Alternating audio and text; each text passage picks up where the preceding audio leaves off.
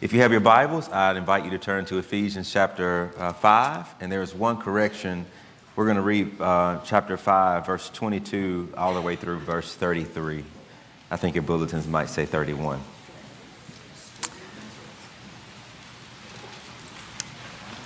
Wives, submit to your own husbands as to the Lord. For the husband is the head of the wife, even as Christ is the head of the church, his body, and is himself its Savior. Now, as the church submits to Christ, so also wives should submit in everything to their husbands. Husbands, love your wives as Christ loved the church and gave himself up for her, that he might sanctify her having cleansed her by the washing of water with the word, so that he might present the church to himself in splendor, without spot or wrinkle or any such thing, that she might be holy and without blemish. And in the same way, husbands should love their wives as their own bodies. He who loves his wife loves himself, for no one ever hated his own flesh, but he nourishes and cherishes it, just as Christ does the church because we are members of his body. Therefore, a man shall leave his father and mother and hold fast to his wife, and the two shall become one flesh. This mystery is profound, and I am saying that it refers to Christ and the church. However, let each one of you love his wife as himself, and let the wife see that she respects her husband. Let's pray.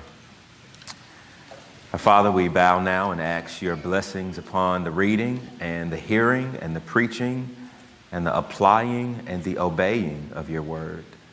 Jesus says that what good is it that we would be hearers of the word?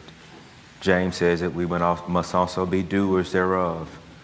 And so, Father, we pray that the doing of the word would happen as a result of the hearing and the faithful preaching of the word and that you would give grace upon grace upon grace to that end. We love you and honor you. In Christ's name we pray. Amen. Uh, so, uh, this week and not next week, but the week after next, I think we're going to get to some of the, I think, some of the hardest and most difficult passages in the book of Ephesians. And today's passage is difficult for several reasons. One, um, as a pastor who is also a husband, that when I read passages like this, I just feel like, man, I don't measure up. Like, I don't love my own wife uh, in the way that Christ is uh, talked about in this passage. And so you just kind of approach it with a lot of humility and a lot of, man, I, I don't get this right, and a lot of need for grace. Uh, but I think it's also hard because if you're a member of Redeemer, I, want to be honest with you that we're doing weddings in this church about every three weeks. So a lot of you are getting married, and Steve and I are doing a lot of start, starting a lot of counseling, and and so for some of you in this room, this is kind of like right on time, right? But I want you to also think about there's a, another segment in our in our congregation who they they aren't engaged, and they're single, and they long to be married. It is something that they desire. And I actually had one person tell me in here, well, not here, but from our church, that the day that you talk about marriage, I'm not showing up because it's painful, right? As I want you to know that that's a reality for some people in our congregation that we talk about marriage and we talk about its beauty, but for them it brings pain, right? I think it, it, it's difficult because there's some of you in this room, you're like, you're seven or you're 17, right? And you're just like, marriage? What, what, I'm not even thinking about marriage. I just want to get, go to the prom and, and go to my senior year of high school. What are you talking about, right? You know? And then there are some, I'll be honest, some of you are, are older, more seasoned couples, and this whole headship and submission that you don't need to hear this again. Well, maybe you do, but but but but you've seen a lot a lot of grace in your marriage where the Lord has just given grace where you found delight in submitting to your husband. And and your and the husband he finds delight in laying down his life for his wife just gonna be, I'll be honest that not everybody is there. Like for a lot of us, it's still a daily struggle. Uh, and then there are some of you, and I imagine that, that, that you are married and you're a woman and your desire is to submit and you have been submitting, and the man that you submitted to has just bailed, and, and your submitting is a source of pain and frustration. And I can imagine that there are men in this room that you have loved sacrificially and your wife has gone AWOL And, and, and so I think it cuts both, both ways that when you sort of talk about marriage and headship and husband and wife and how we relate, that I just want to, I'm, I'm, I'm aware. I'm aware of that. And I prayed this whole week that, one, I don't get to choose what I preach. I mean, we, I go by the Spirit and we pick books and we work through books of the Bible and we let the Lord express his sovereignty over the scriptures.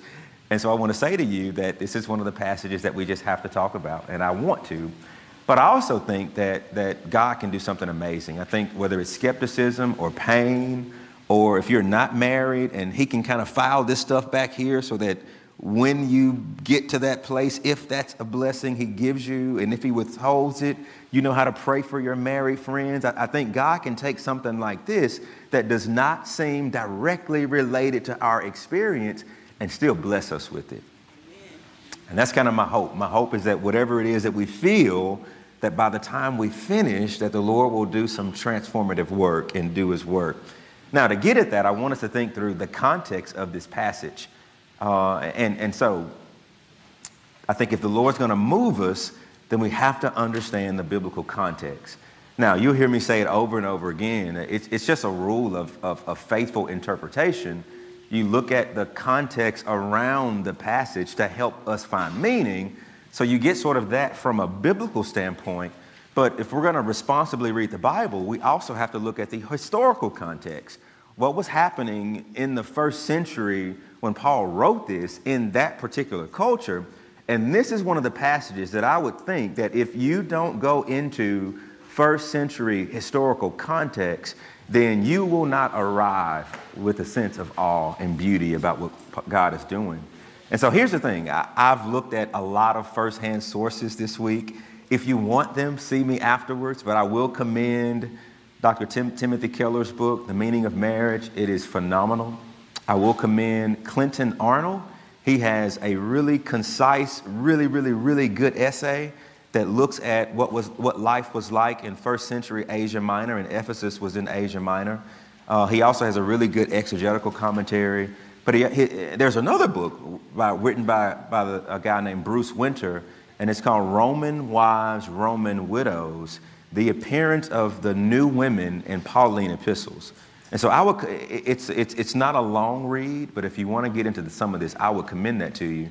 But here's what I've found valuable out of reading some of those sources. The first thing that in Clinton Arnold's essay, he basically says that there were two important cultural factors that absolutely must shape how we view this passage. The first thing he says was that the male or husbands had what was called in Latin the patria potestas. I hope I'm saying that right. And it's Latin for the power of the father.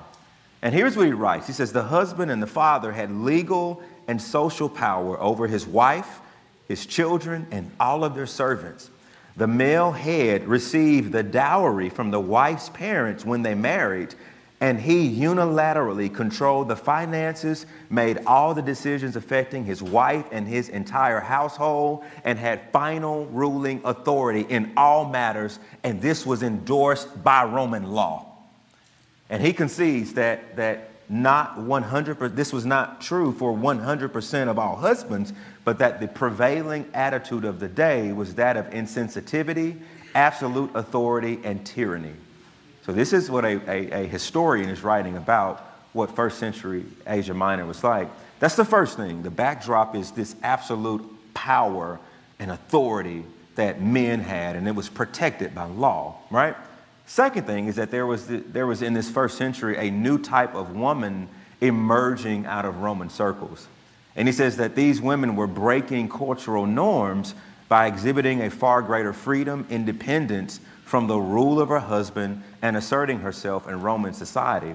Now, here's what this means. First of all, that there was blatant discrimination in some of the laws. One of the laws, for example, if a man were to commit adultery, that, that, that he would have freedom to lay with his servants, and you could do nothing. But if a woman was caught in an adulterous relationship, she could be killed or banished to an island. This is in Roman law. Go, go look it up, right? And so what you have is this is kind of the first Me Too movement. You kind of get the, these women some of you know, I mean, you get these group of women who are saying, wait a minute, that's not fair.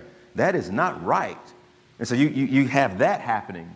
You also have this, this envy, right? You, prostitutes could dress with makeup and exotic clothing and could dress seduct- seductively and did not have to cover themselves in veils. Uh, and, and, and, you see Peter bring this up in First Peter. You don't have to turn there, but I don't know if you ever read it, but, but Peter says, Wives, do not let your adorning be external, the braiding of hair and the putting on of gold and jewelry or the clothing that you wear, but let your adorning be the hidden person uh, of the heart with imperishable beauty of a gentle and quiet spirit. Why would Peter say, Wives, don't do that? Because what was happening in their day is that's how loose women would dress. They would dress really immodestly with a lot of makeup, do weird things with their hair and, and Peter is telling the Christian wives, don't be jealous. Like, don't be jealous. The, the hidden beauty is that in your heart. And so that was happening. And so you get women who would remove the veil. They want to remove the veil. If they can walk around like that, I'm going to walk around like that, right? But it was, it was even more that, that women started to have key uh, success in areas of society, that women were getting an education and obtaining jobs in the workplace, in politics, law, and even city government. And here is what, what, what uh, Arnold does. He says, hey, there were 28 women. This is historical truth. 28 women served as mayors in Asia Minor around this time. Another 37 women were chief crown bearers in 17 cities in Asia Minor. 48 women ran, for, uh, ran the gymnasium in 23 other cities in Asia Minor. Now, when we think of gymnasiums, do not think of like we're going to go hoop at like the RTS gym and bust a sweat, you know, and maybe tear an ACL, right? And in Roman culture, the, the gymnasium was the center of society. It's where you went to go to school. It's where you went to have uh, athletic games. It's, it, it's where you went for to exercise. And so this idea that you have women, women who've ascended to the top, that they are the ones who are they're, they're shaping culture. And on top of this, there's evidence from a lot of playwrights in that day that even poetry was starting to change. That, that the stage plays, if you look at some of the laws that were being passed about stage plays and what could be portrayed, what was happening was th- this sensibility that was out there in the broader culture, it made its way to the stage play. And so if you brought your family to a stage play, the stage play mocked submissiveness. And it, and it portrayed this woman as having arrived, right? And it was so important that it was so widespread that you can go look up. They're called the Julian laws, and they were, they were passed by Augustus from 18 BC, well, 18 years before Jesus uh, was born, all the way up to 14 AD when he died. And so we're talking about right there in that window, there were, there were three laws that were passed that, talk, that, that, that, go, that talks about a lot of this. And, and here's what one scholar says we can see through the laws that were being passed not only what was happening in society at that time, but also the lengths that Roman leaders would go to stop it. That's the backdrop of the letter. Men abusing authority, men not committing to one wife, and wives wanting to come from under the authority of their husbands. Wives wanting to overcorrect this idea of what it means to exist in, in Asia Minor if you want to, to be honest, this passage is just as relevant today, right? We're having these same conversations now, but that's the backdrop to the text, this tension between the genders. So that, that's sort of the context. The second thing is what, what's the corrective? What does Paul do? And, and I would be really clear here that he's correcting both wives and husbands. He has words to say to both genders. Now, what this passage isn't addressing this, I think some people, when we hear about gender stuff, we immediately want to talk about, you know, what's a woman's role in the church. And, and, and we just kind of go down this, this broad path. And I want, to, I want to bring this back to this text. This text is not about that. This text is like a laser, and it's a laser focused right on husbands and wives and how they interact in the family unit. So I'm going to ask you to fire your inner lawyer that wants you that wants to bring everything into this text and form this theology around it. I'm telling you, that's not what Paul's talking about here. He's talking about husband and wife in a home. Right? Next thing is what isn't this passage forbidding, right? What isn't it forbidding? Now remember, the backdrop was immense success by women in the workplace and culture and the arts. And, and, and, and, and you know what Paul does not condemn in this passage? He doesn't have an issue with any of that. He does not tell the woman who is serving as a mayor, you can't be a mayor because your place is in the home. He does not come to the woman who is teaching, you can't teach because your place is over here. He doesn't speak a word to any of that.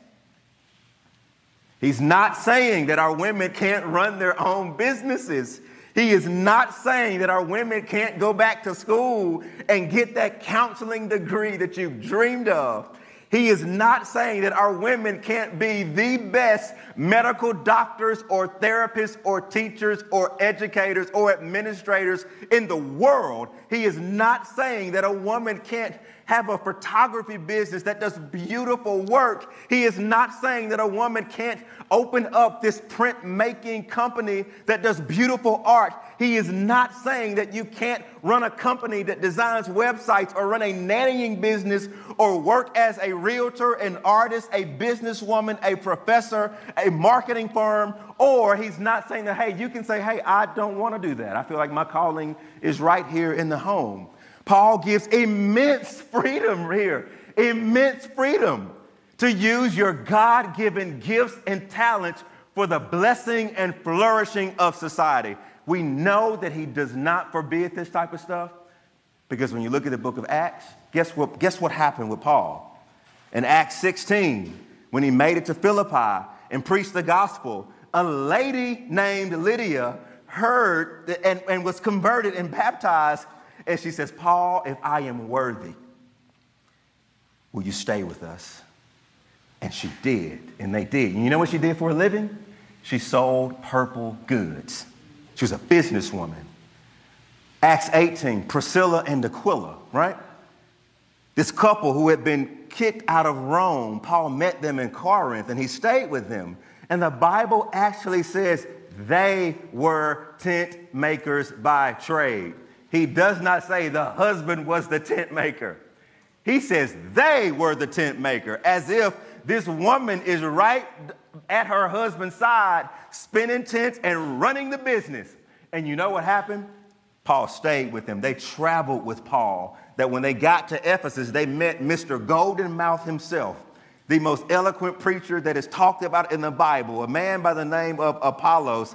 And Apollos' theology was not all the way right. And you know what? Priscilla and Aquila went and confronted Apollos. And in the Greek, it's beautiful because the husband's name isn't first. His name is first at the beginning, but by the end, there's this switching as if this woman, she was like the real deal, right? What about Jesus? When he was with the 12 in Luke chapter 8, the 12 disciples were with Jesus plus some women. Mary, Joanna, who's who was the, the, the wife of Chuza. So he had some married women alongside of him, Susanna, and many others who provided for them out of their means. And so, what Paul is not condemning is not the success that these women had. Didn't even bring it up. Nowhere. And so I want to publicly affirm our women here this morning that whatever the Lord has called you to, for the flourishing of his kingdom and the good of the gospel, I honor you.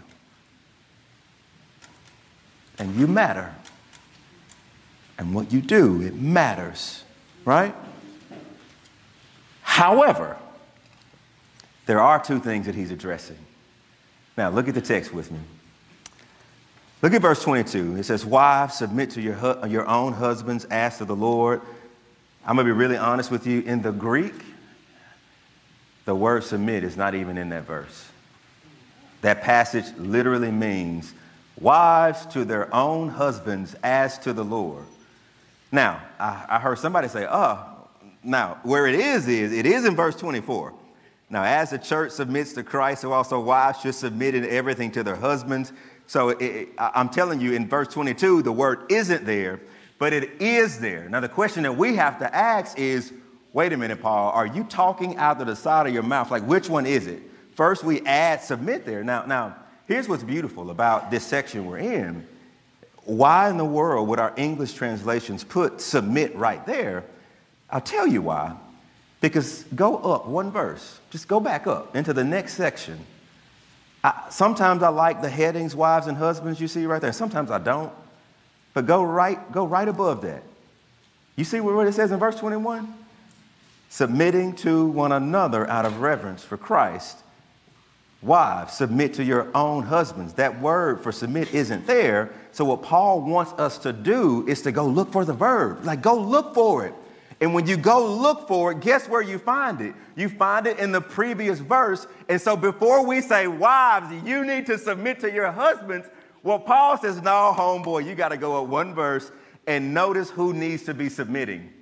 Who is that commandment for? Submit to one another out of reverence for Christ. In other words, before we sit up here and talk about women needing to submit, linguistically, what Paul does is says, wait a minute, wait a minute. Submission is what every normal Christian must do to be a Christian. You're going to submit. You're going to have to lay aside your personal concerns to do life with one another. That, that the moment we stop submitting to one another, we don't have the church. And so, what submission looks like, first and foremost, is if you name the name of Jesus, you're called to submit. We're called to submit to our elders. We're called to submit to one another. That, that you do this every Sunday when you worship, and we sing this song that you don't know. You would rather us sing like a hymn that is tempered and you know it's predictable. You would rather that?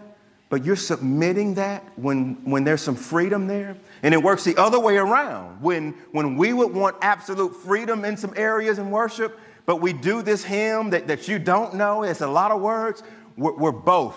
We're laying aside this thing for the sake of a broader unity. That's how the church is designed to work. Submitting to one another, it happens in your growth groups, right? that if you got somebody who just wants to talk all the time and all the time and all the time, no, submitting in that moment means, hey, just let somebody else talk, right? Submitting happens when we do budget in the church. And the elders submit that to the deacons. We trust you.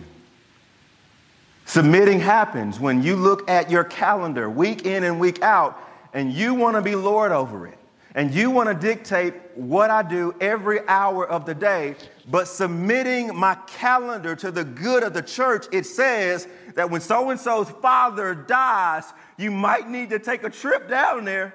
And I know I had these plans for this day, but I'm going to submit my calendar and my convenience and my comfort for the sake of the whole, for the good of the body. You can't be a good Christian and be prideful. And before Paul calls any woman to submit to any man, he first and foremost says that this is a mark of a believer, period. Your life will be marked by submission. However, he does say, wives, submit to Christ. No, he does say, wives, submit to your husbands and everything as Christ, as the church submits to Christ. If I could rewrite this in the Pastor L version, here's how I would write this transition. I would start in verse 21. A mark of all Christians is that of submission, counting others more important. I will go to verse 22. And yes, wives, this is true, beginning with a man that you're married to. And I will go to verse 24. Yes, even to that man, right? I think that captures the essence of what Paul is doing. That, in other words, if women were caught in his day of, of, of pursuing outside interests, gaining the upper hand on their husbands in society, and the men were abusing authority, there was a tendency for a woman to give greater submission to a citizen than to your own husband, especially if she was in government. There is tendency to be more gracious to a boss than to your boo, right?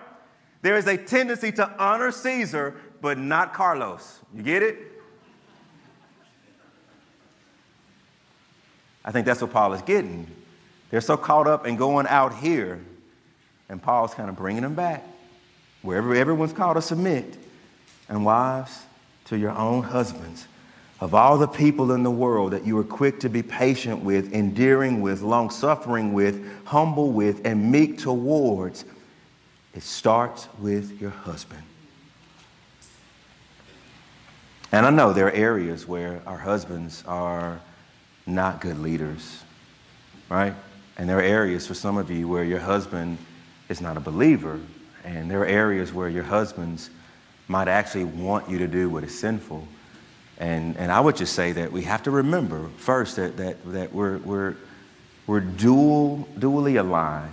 That in one sense, you're in the home under the headship of this man. But make no mistake about it, you're also in a greater relationship with the Lord Jesus Christ. And when the values of the husband do not coincide with the values of the Savior, then we have to always bow the knee to our greater husband. And so I don't think this means you submit to submit whatever he says.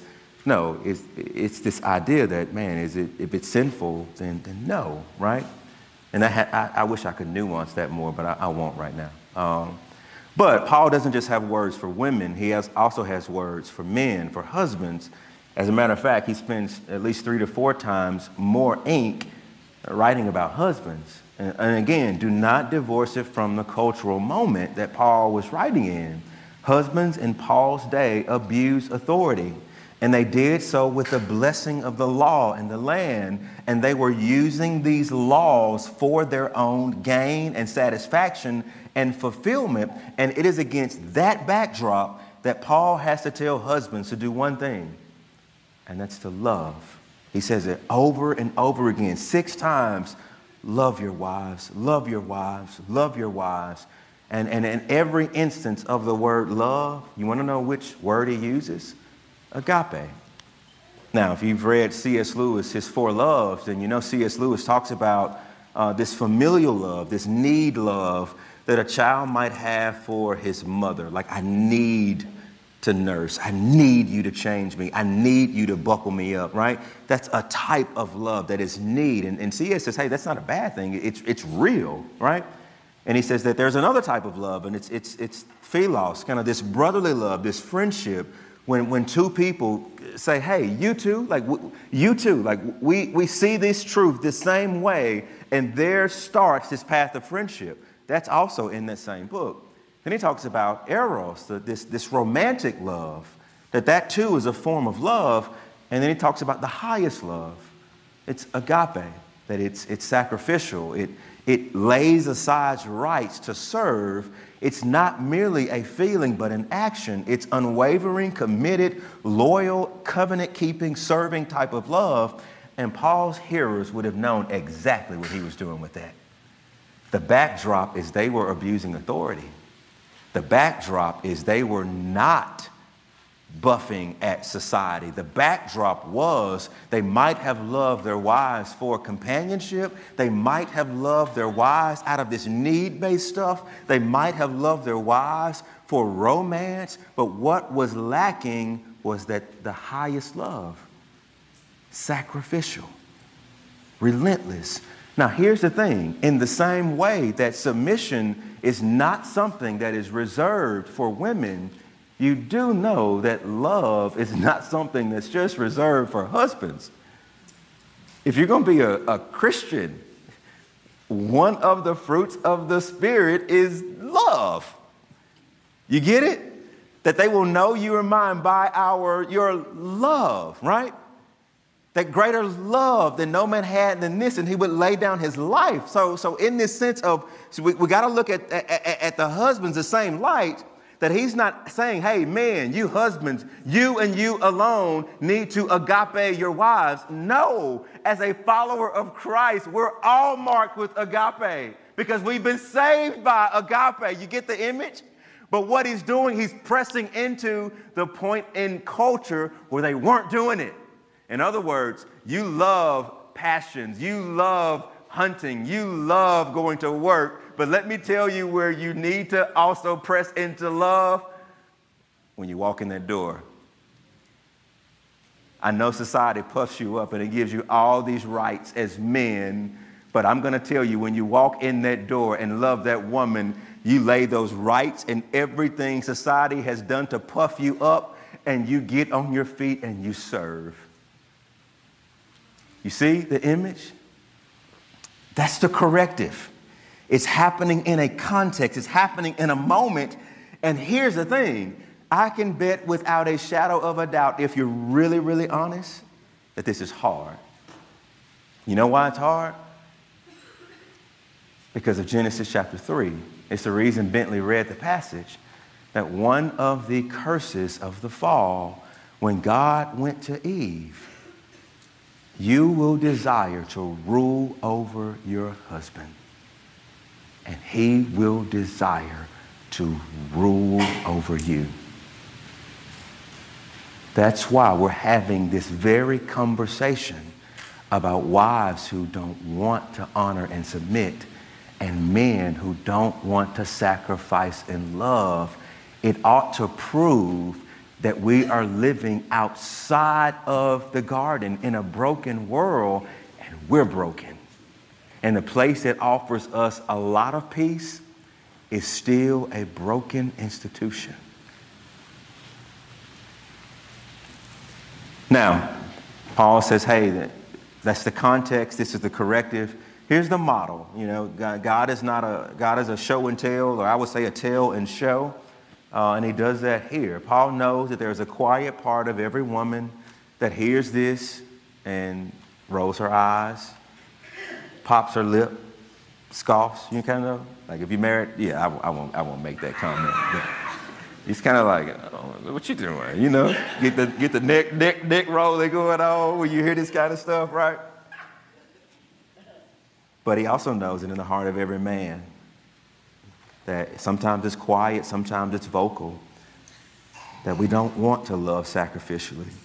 We would rather be loved and be served and be waited on. And you notice what he does? He doesn't do? He does not sugarcoat this. He says, No, you're going to submit. I'm commanding you to live this way, and I'm commanding you to love. Now, why would he not budge on that? Because earthly marriages, whether we know it or not, don't merely happen in history, but every marriage is a part of the eternal divine mystery. Look at verses 31 and 32 with me.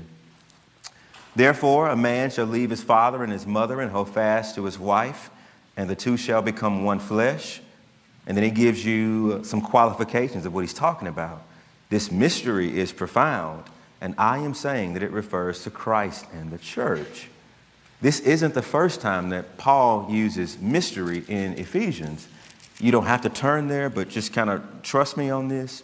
He uses it in Ephesians chapter 1, verse 9 that God lavished upon us with all wisdom and insight. Verse 9 of chapter 1 making known to us the mystery of his will according to his purpose, which he set forth in Christ as a plan for the fullness of time to unite all things in him, things in heaven and on earth he uses it again in chapter 3, verse 3, verse 4, verse 6, verse 9.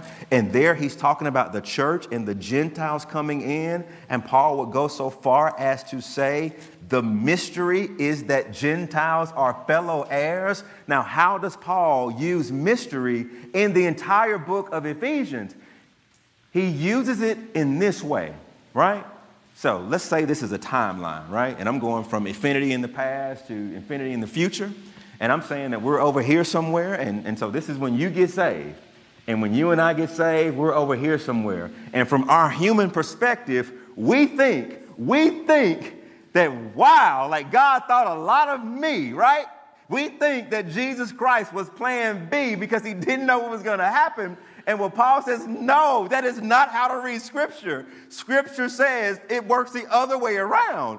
That the mystery is that when you got saved through Christ, that Christ was plan A from the jump. That when you put faith in Christ, it was because God foreloved you, foreknew you, saw you in eternity future, and says, That person is mine. You get it? It's a mystery because here we go thinking we got it all together, and we show up to the party, and God's like, I made this work. I knew you before you knew me. I knew you before you were anything. Mystery is always used that way in Ephesians, and it's used that way of Gentiles coming into the life of the church. That we would think, oh my God, Gentiles are fellow heirs. Oh my God, oh my God. And, and, and Paul says, no, that mystery, that was the intent from the beginning. From the beginning. And so when he uses mystery right here, here's our temptation. When we read this passage, I think I used to think that, okay, here's what Paul does. He's trying to write them letter about how to behave in marriage, and he has what most pastors have. We have to, I, I use Evernote. I don't know what other dudes do. But I use Evernote, and if I get an idea for a sermon, I'll just put a little note in there and leave it. And then I can, I got these little ways to kind of get to it. And, and when I need an illustration, I kind of, oh, let me go search Evernote. Got it, got it right there. That, that helps me justify this. That's how we think this is happening. That Paul is writing this letter to them about marriage, and what he does is, oh, let me look for an illustration. Oh, I got it. Oh, Jesus and the church. Like, oh, that's good. That'll preach, right? And that's not how we're supposed to read it. That's inconsistent with the way that he's used mystery in the whole book. What he's really saying is the other way around. Before all time and space, the first wedding that God had in mind was not Adam and Eve. It was not even any earthly marriage between humans. The first marriage that God had in mind was Jesus and the church. God already set up what salvation would look like. Salvation would look like a wedding.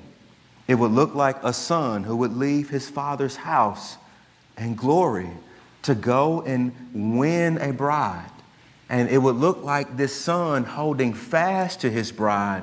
And divorce is not even in the vocabulary of redemption.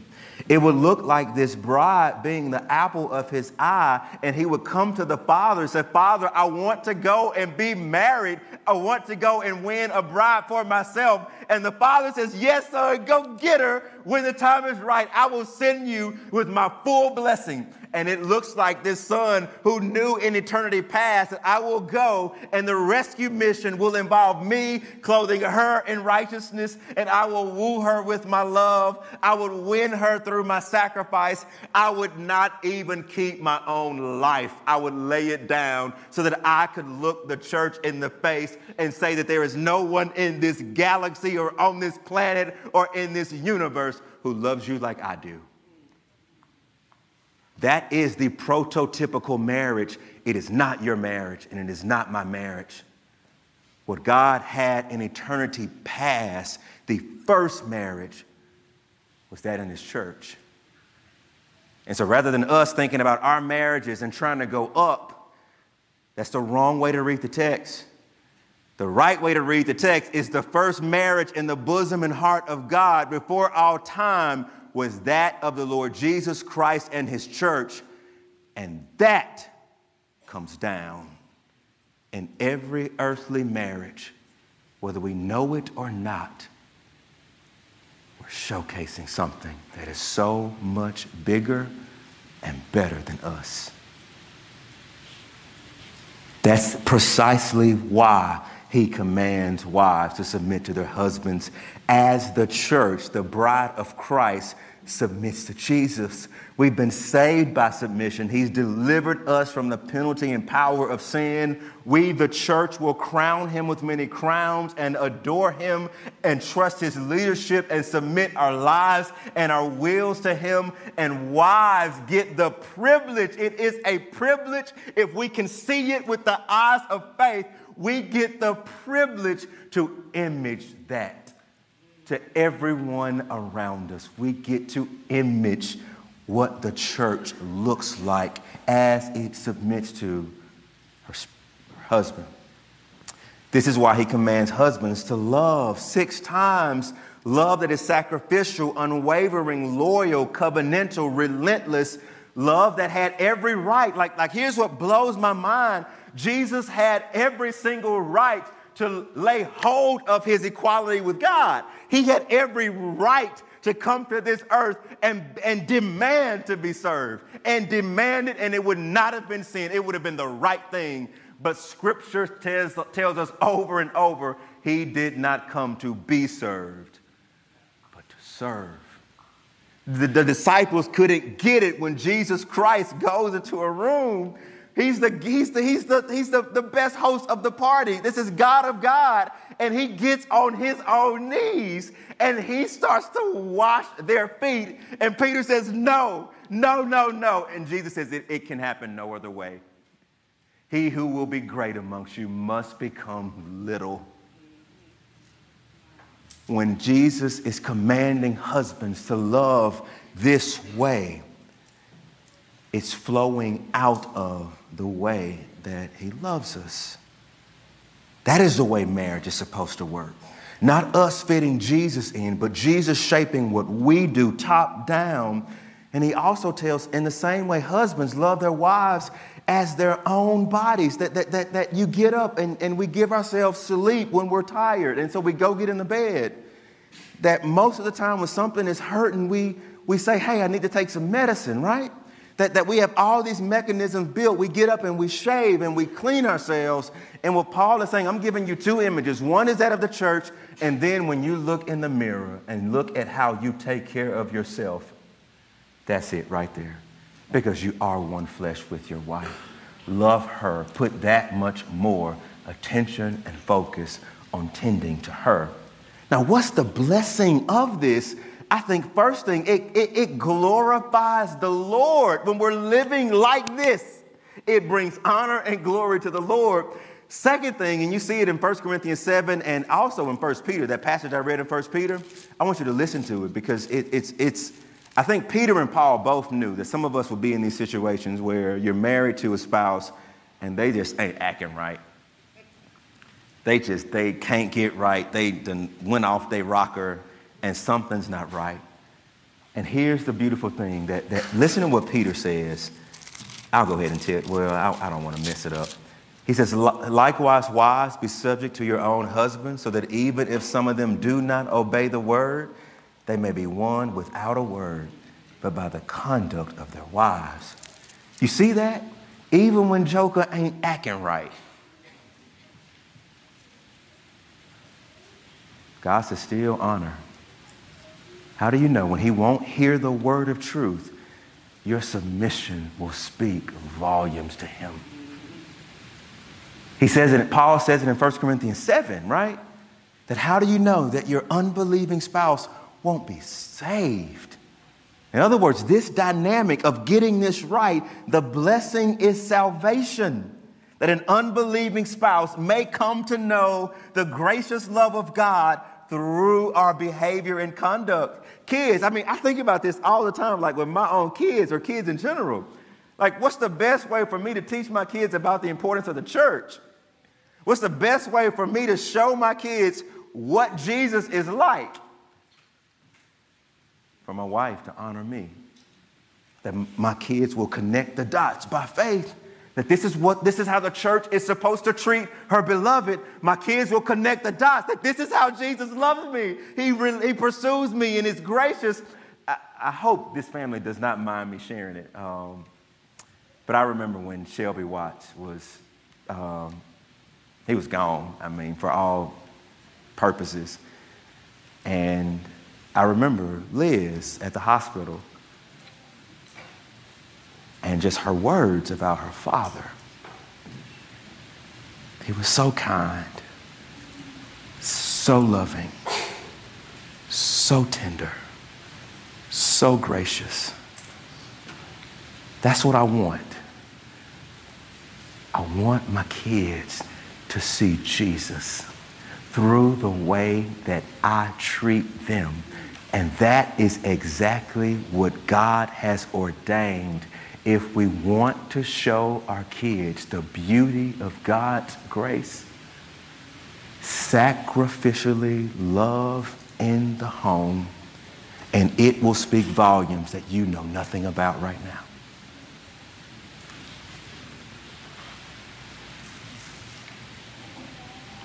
Last thing, where's the power for this type of functioning marriage. This is easier said than done. I know more than what I can do. I'm going to lay that out there. If you've been married for a while, uh, you know that you're not in the honeymoon phase anymore, that you're going to hit this kind of wall.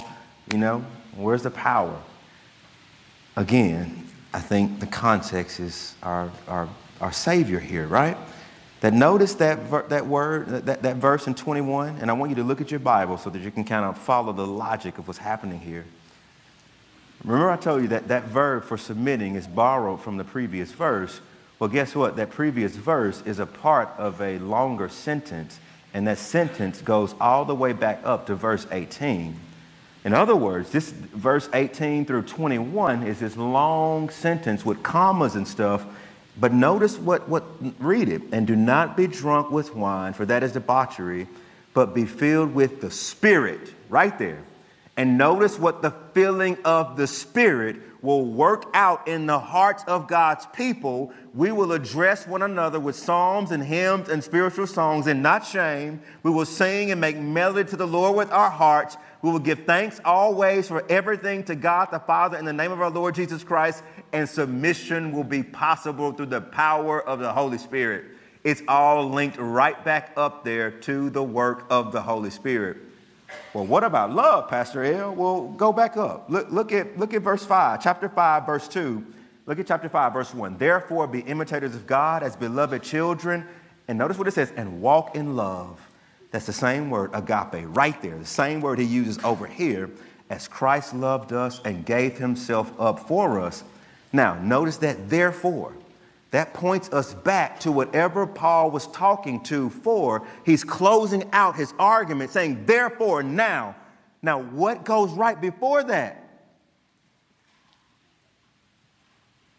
Verse 30, and do not grieve the Holy Spirit of God, by whom you were sealed for the day of redemption. Let all bitterness and wrath and anger and clamor and slander be put away from you, along with all malice. Verse 32 of chapter 4 Be kind to one another, tenderhearted, forgiving one another as God in Christ forgave you. Therefore, imitate God, walk in love. How in the world can we imitate God and walk in love? Holy Spirit is right there as well. So, both what women are called to do, namely submit and honor their husbands, and what men are called to do, namely to sacrifice and to covenantally be faithful, these are both spirit empowered.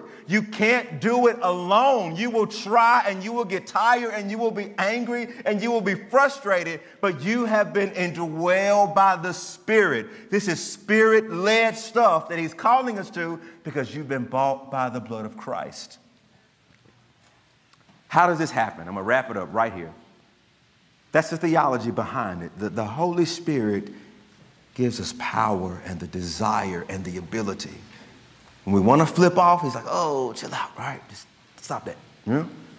When I don't want to leave and lead and serve, all right, go ahead, get up, do that. You know, that, that kind of nudging and wooing, that's a real presence, right?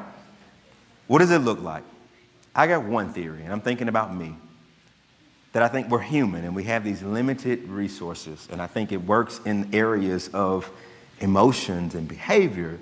So let's take example. You're a wife and you got three kids, two kids, and the husband works outside the home and you kind of quasi homeschool or you might take them to school. I'm just trying to paint a picture here, right? You get up in the morning, whether you know it or not, you're submitting. When the kids get up, you're submitting. You have to get out of the bed and tend to the kids. That when the kids are hungry, you're submitting because now you got to go and cook. And when the refrigerator opens up and says, hey, no more food in here, no more food in here, you're submitting to the refrigerator because you know you got to run the Kroger to put food in it. And then when the kids go and play and you got junk all over the house, You're submitting again because the junk is screaming, clean me up, clean me up, right? And then, you know, you're submitting when it's time to cook. You got the food and, and, and the food won't cook itself. And so you gotta, you gotta put a meal together. And so you're submitting again. I'm submitting what I want to do for these things that I need to do. Sometimes you might find joy in it, but sometimes you don't. But you're submitting, right? And then don't let a kid have to have practice and ballet and baseball and football and soccer. And so you think you own your calendar, but you're not. You're submitting your calendar to their calendars. And by the end of the day, guess what? Man, I'm submitted out, Jew. I done, I done, I done submitted everything all day to everybody. I ain't got nothing, I ain't got. And then this joker would have come in and want me to keep on submitting to him too, you know? And what about men? I think it works the same way, right? We've, we've love in the sense of sacrifice. I'm covenantally faithful to my job. I'm showing up every day and I'm meeting with customers and I'm, I'm loving my work and finding joy in my work. And I got these things that are causing me to go out here and do this. And it's the same thing for a man in a different way. And so by the time dude gets home, guess what, man? I'm loved out. My, my tank, if I had a reservoir of, you know, you seen your, your, your battery indicator on your phone, if you could put one of those above you on, on the love, sacrificial love spectrum, by the time you do a full day at work, that thing is on E. And if you're a wife and you've been tending the kids and stuff and stuff, you, your submission thing is on E. And, and, and guess what, what can easily happen? That both people walk into the house on fumes. Man, I just want to be loved and served. Well, I just want to be loved and served. Well, I ain't finna love and serve you because I done do everybody else, you know? And there is the, the, that, that's it right there. That's the flashpoint right there. Now, here's what Tim Keller says. We often find ourselves running on fumes, spiritually and physically. We must know that there is a fuel station and where it is, and our spouses aren't the fueling station. Rather, being filled with the Spirit, it happens when the truth of God's glory and Jesus' saving work are not just believed with the mind, but create an inner music in the heart and inner relish in the soul. In other words, I can't look at my wife to fill me up. She don't have that much juice. You know what I'm saying? But Jesus does. His mercies are new to me each day. That thinking upon the goodness of the Lord Jesus will compel me to lead with courage and boldness and grace. And thinking upon the submission and the love and glory of the, of the Lord Jesus and his church will empower me as a mother or a wife to go a little farther and to submit and to honor him. We got a routine, or I have a routine, that I, I leave work and I'm drained a lot of days. And I kind of got a routine. And I'll either run uh, by Deep South Pops, and I run in there and I get me an espresso. I need to get my, my physical man kind of pushed back up a little bit. And I listen to music or listen to scripture or pray as I'm walking, as I'm driving home, because I know I'm not on the clock, off the clock when I walk in the door. My wife and my kids, they need me. They need me to be present. And so I would encourage us all, men or women, find a way to be full of the Spirit when you're drained and when you're tired. And He promises to give strength. He promises to apply the truth of the gospel that we might enact that beautiful dance right there in our own homes. Let's pray. Father, we uh, ask your blessing upon the doing of your word. Would you honor uh, the Lord Jesus Christ by having his people do this dance in our homes and in our lives? I pray for those who are hurting because of various trials in marriage. Might the word of God still be true, and might you be a, a sweet comforter, and might you be one who draws near and works and saves and fixes and repairs and builds up and sustains. Would you do this for your glory and honor? In Christ's name, amen.